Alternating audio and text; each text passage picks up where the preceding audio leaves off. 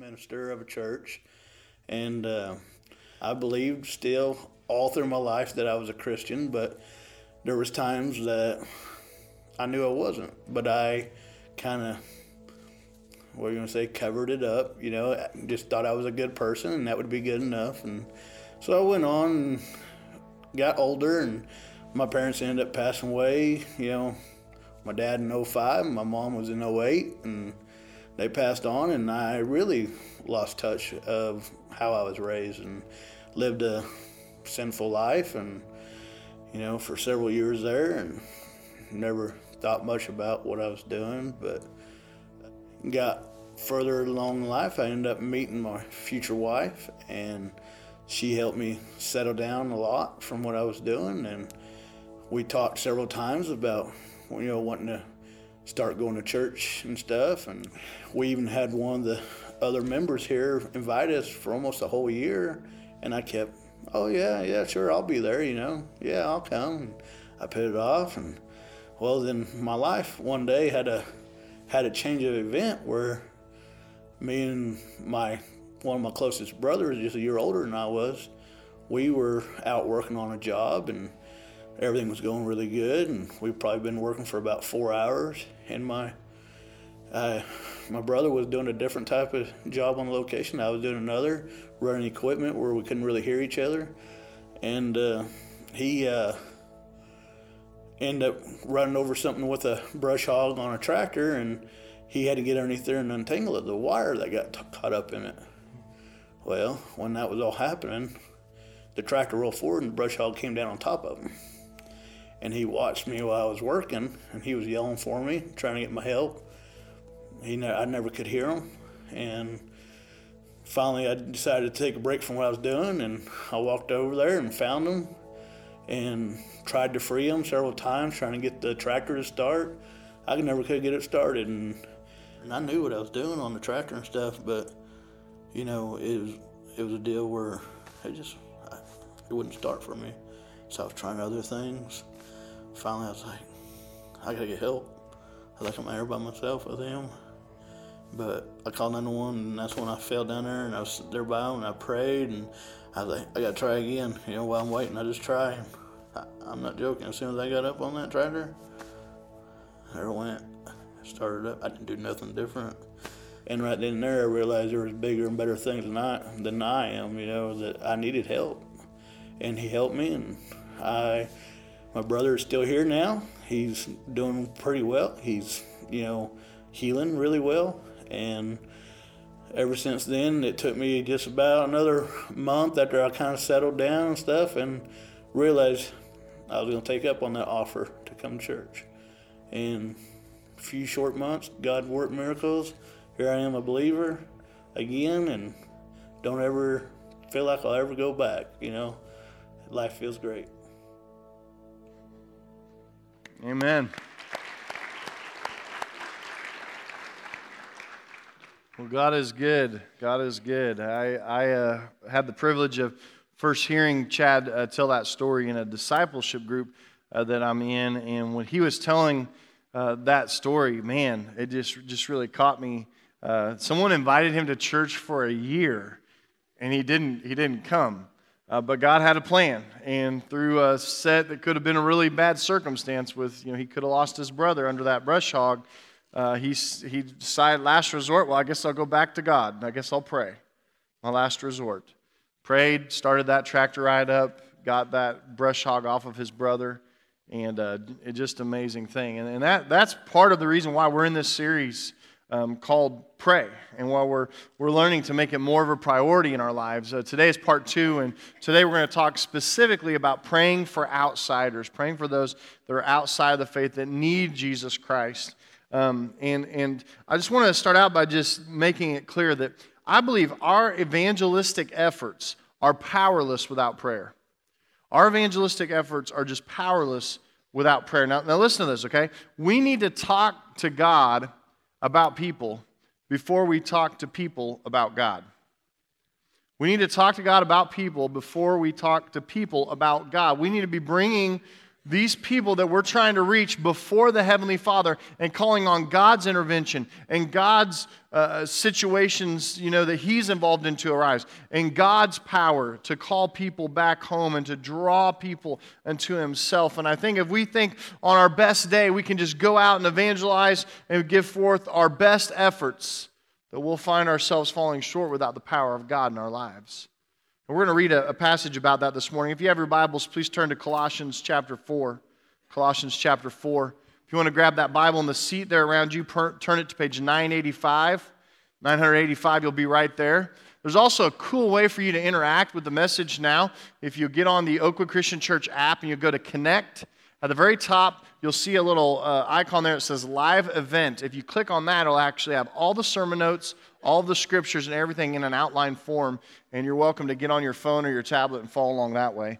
Uh, we're excited uh, about the uh, app and what, what it's going to do for us, and we'll talk a little bit more about that later. But Colossians chapter 4, Colossians chapter 4, beginning there with verse 2, give you a little bit of background here. This is the Apostle Paul uh, writing to a church, and he's actually writing from prison. And this is kind of his parting words, some, some just instructions as he closes out uh, this letter, um, these four chapters in this letter uh, to the Christians that are, are there um, and, and to the Colossians. And uh, this is where we're going to pick up this morning, Colossians chapter 4, beginning with verse 2. And it says, Continue steadfastly in prayer, being watchful in it with thanksgiving. At the same time, pray also for us, that God may open to us a door for the word to declare the mystery of Christ, on account of which I am in prison, that I make it clear, which is how I ought to speak. Walk in wisdom toward outsiders, making the best use of the time. Let your speech always be gracious, seasoned with salt, so that you may know how you ought to answer each person. There are several things that we can learn about prayer and, and, about evangelistic prayer specifically right here from this passage this morning. So let's just dive right into it. The first thing we learn here from these verses we just read, and it's found in verse 2, is that they dedicated themselves to prayer. Okay, Paul has got some mission guys with him. They've been thrown in prison probably for doing evangelistic things. They're, they're in prison because they're speaking in the name of Jesus, and the government does not want them to do that, so they throw them in prison. So, even from prison, they dedicate themselves to prayer. What does it say there? It says, continue how? Steadfastly in prayer. Continue gives us this idea that this is an ongoing thing. This is not something we're going to waver from. It's going to continue to be something that we do. We're going to continue to pray. We're going to pray. We're going to pray. We're going to pray.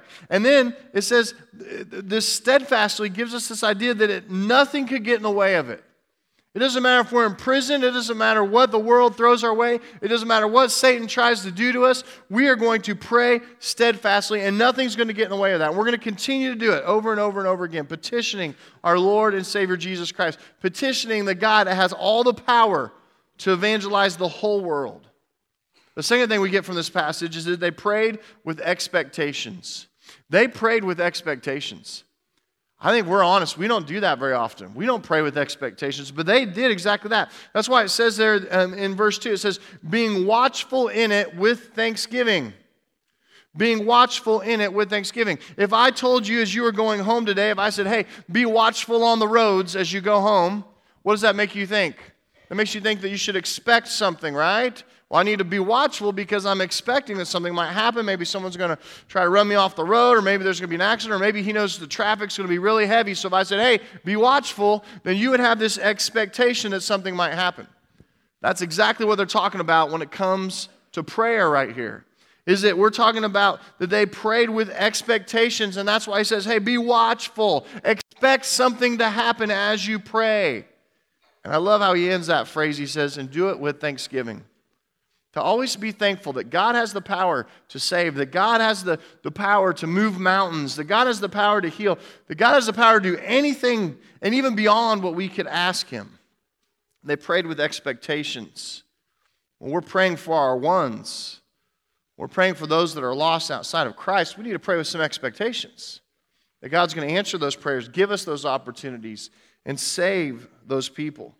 The third thing is they prayed specifically for evangelism and for the spread of the gospel. Again, we talked about it last week. Sometimes our prayers are way too small and way too general. Here's big prayers that are very specific, praying for the spread of the gospel, the spread of evangelism. Look what it says there in verse 3. It says, That God may open to us a door for the word to declare the mystery of Christ. God's going to open that door for the word, for evangelism, for the gospel to go out.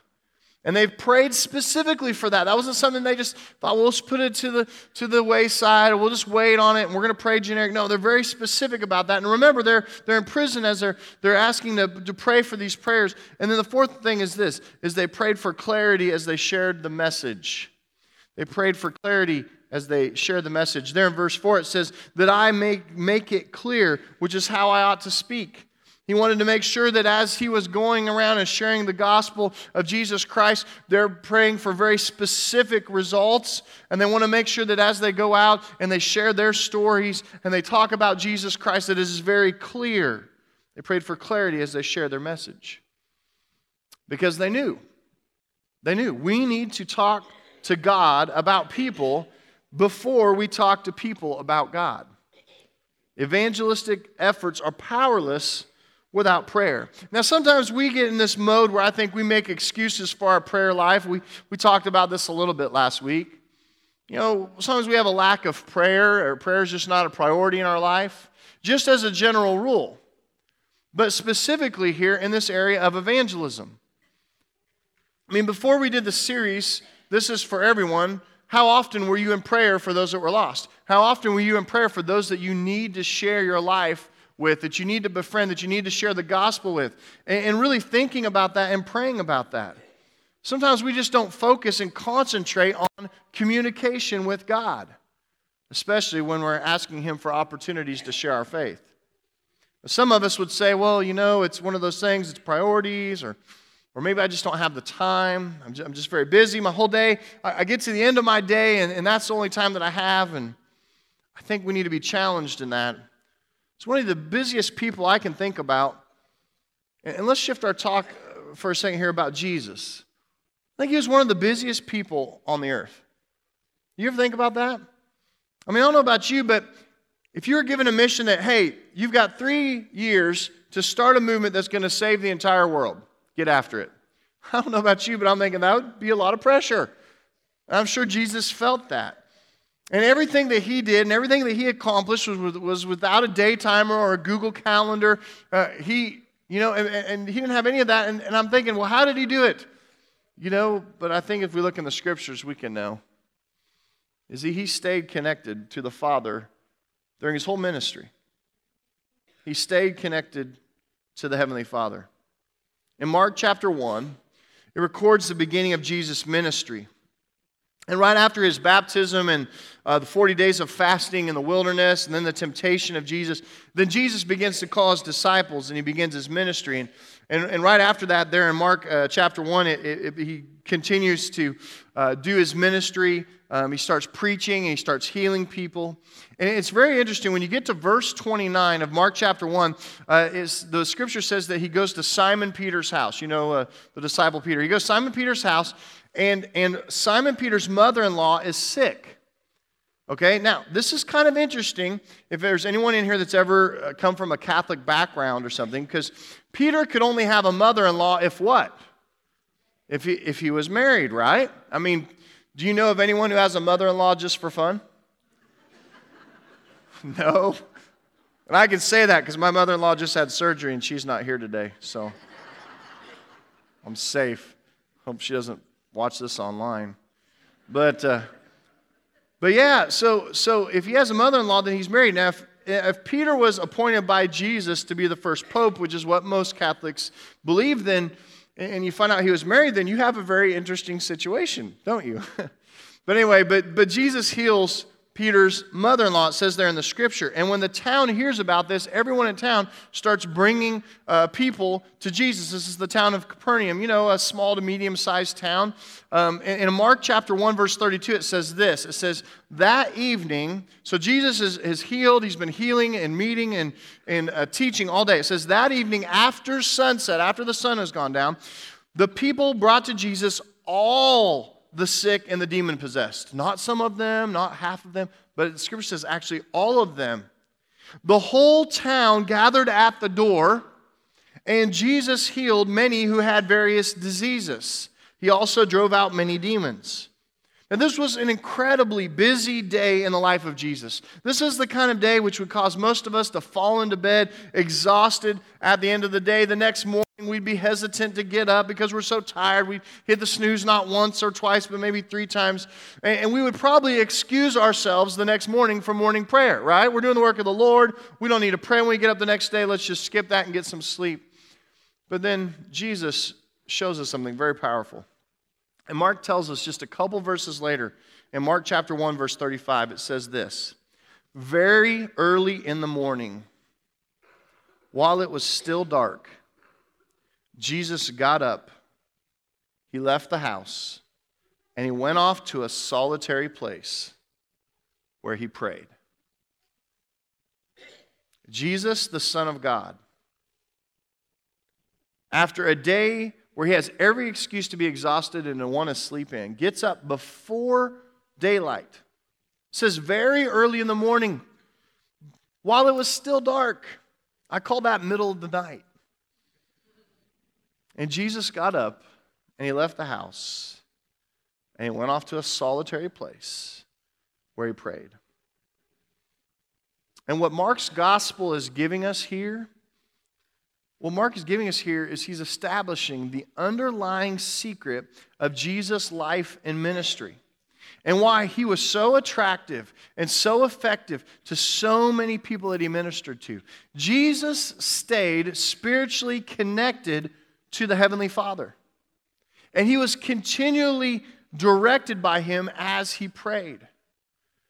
And Jesus shows us this and models this. And you could say, well, that's just one time in Mark chapter 1. No, no. Read all of the Gospels and see how many times where Jesus is doing ministry. And the next sentence is, and then Jesus withdrew to a, to a lonely place, to a solitary place, and began to pray. You see, prayer was a priority in his life. And when we pray, we stay connected and directed to our mission. We know that we're called by Jesus to be on mission to, to share with the lost ones. And when we pray about that, we stay connected and we stay directed right to that mission. And isn't that exactly what we want? I mean, I know it's exactly what we need to do. I've had many people ask me about their future because they want to know what the will of God is for their life. I have many people who are seeking how do I have a closer walk with the Lord? How do I have a closer walk with my Lord and Savior Jesus Christ? There are many people who are feeling disconnected from God. They don't ever feel led by Him, they don't ever feel like they're on mission. And if you're one of those sitting here this morning, then I would direct you to prayer. And prayer is the answer of how we stay connected and directed by God. You know, prayer also helps us stay directed because it raises our awareness. I mean, let's go back to the passage here. We're talking about evangelism specifically here in Colossians chapter 4. They're praying to steadfastly in prayer and they're being watchful with thanksgiving. Why? Because the gospel's going out and they're expecting results. They're expecting lost ones to come home. They're expecting lost people to be found. And they're praying with those expectations and they keep bringing that. And because they're doing that in prayer, it brings this, this awareness to them. I mean, think about this. When you're praying for someone, are you thinking of them more? Well, of course you are, because you're lifting them up in prayer. They are on your mind even more, and you begin trying to engage with them even more because you're thinking about them more. Oh, I need to call them. Oh, I need to text them. And it, and it, and it seems like it just kind of goes even out of your prayers and into your life now. Prayer keeps those lost people focused, and it makes you aware of the mission, and it makes you aware of God's calling and what you're supposed to do. And prayer reminds us to depend on God for the results and not on ourselves. Prayer reminds us to stay connected to the one who has all the power and all the might to do great and awesome and unbelievable things. I got a couple of pictures I want you to look at. It just kind of illustrates this for me. The, the first picture is this you know, sometimes when we pray, I feel like we're under the covering of God, you know? We pray, oh, God, protect me, God be over me, you know? But when you're on mission with God and you start praying some evangelistic prayers with some expectations, it's more like the second picture. I feel like God is the leader and we're just on the back of the mission. I mean, we're, we're riding on His power. We're riding on His might. He's the one that's going to go before us. He's the one that's going to prepare the hearts. Can you prepare hearts? Anybody in here to do that? Okay, so God, we need to pray to Him, so He'll prepare the hearts. And then what do we do? We, we are faithful. We're just faithful. We just do what God asks us to do. We just plant the seeds, we put out the gospel. And I just want you to remember that you're not alone in this. It's like, it's like you're standing on the back of God. And we need to be persistent in this too. I heard the story of a grandmother who was praying for a wayward grandson. She had been praying for him for over 14 years before he responded to Christ and was baptized.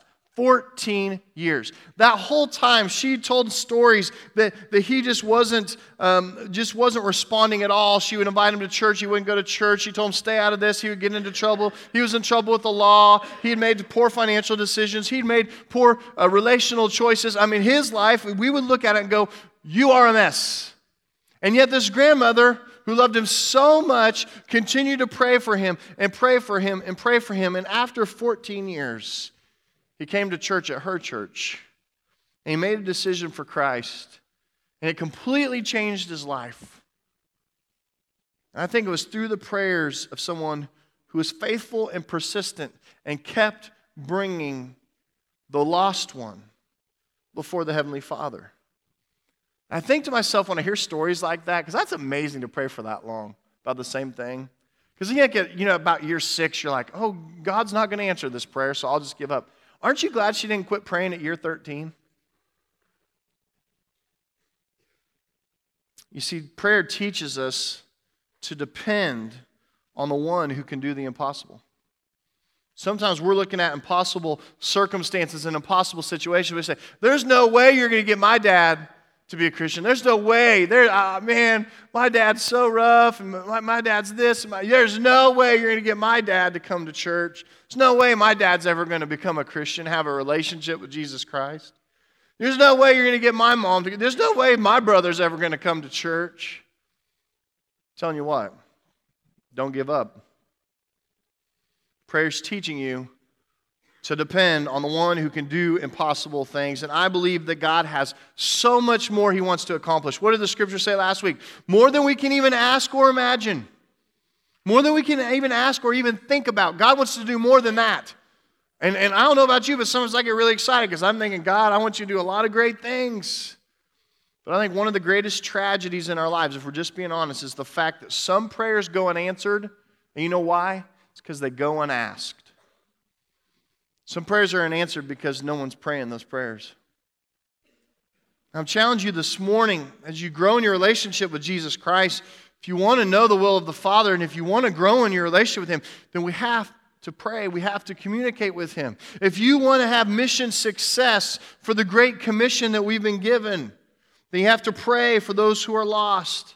And you pray specifically for them by name that God would do a great work in their lives and you pray for opportunities to inject the gospel. Because we need to remember to talk to God about people before we talk to people about God, and not the other way around.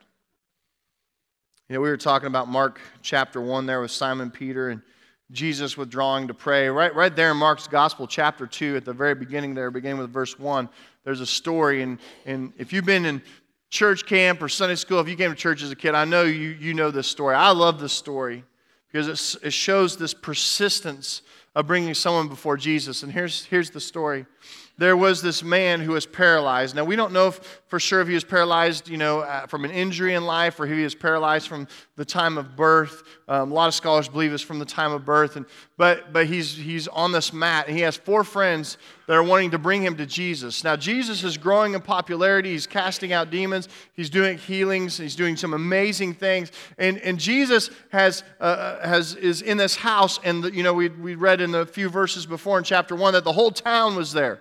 Well, just to picture that again, he's in a house and the whole town's there wanting to listen to him. And I, I just picture hundreds of people there, maybe, maybe over a thousand people there, just, just, just seeing if they could get close to Jesus. And these four friends come with their, their, their friend that's paralyzed. He's on a mat, and, the, and they come, and the four of them come, and they, they want to bring him before Jesus. And I just picture them trying to, hey, can we get in there? And people are like, no, no, no, shh, I'm, I'm trying to listen to Jesus. He's teaching right now. And, and they're like, man, well, how are we going to get our friend before Jesus? And if you know this story, it's, it's super awesome, okay? These guys, they're not going to take no for an answer, okay? They actually go up on the roof of this house.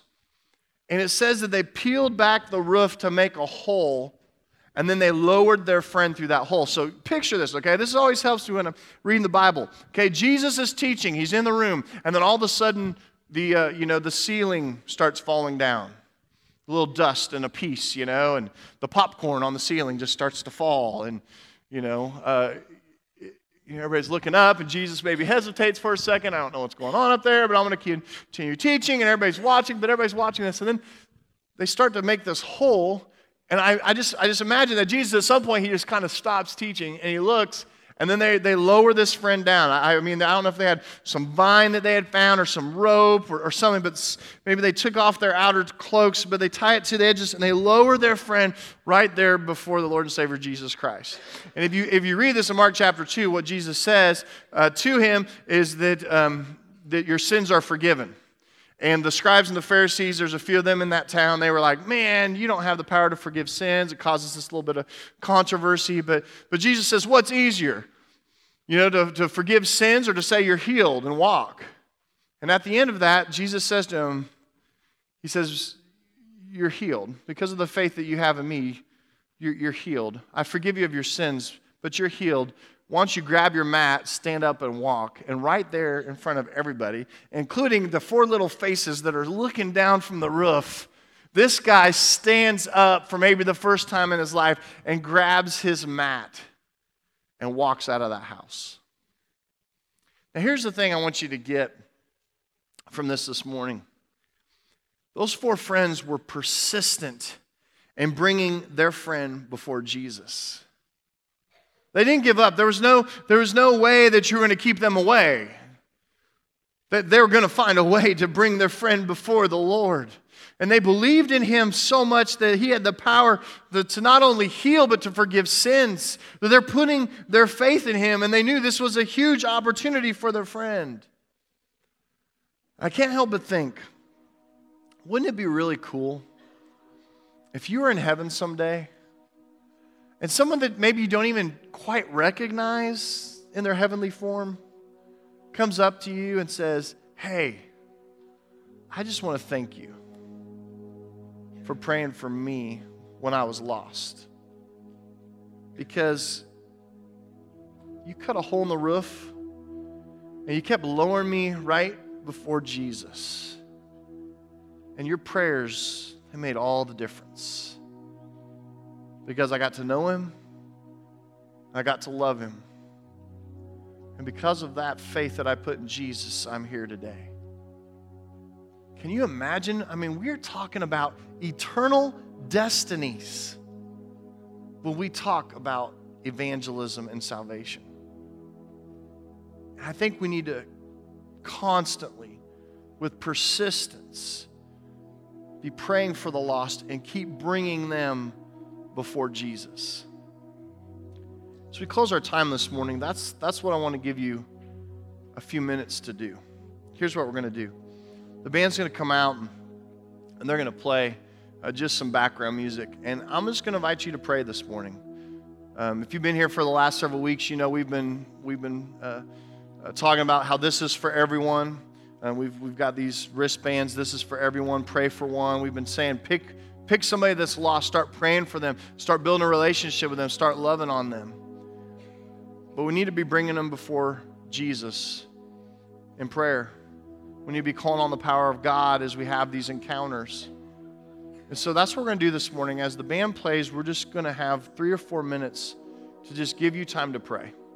And you can do that in ever, whatever posture or position that you want to. You can sit, you can stand. If you want to kneel, you can kneel. If you want to come up here to the stage, pray on the steps, pray right here in platform. Whatever posture uh, that you feel like you need to be. I mean, maybe you need to come up here and you need to cry out to God in humility for somebody that's lost that you're trying to reach.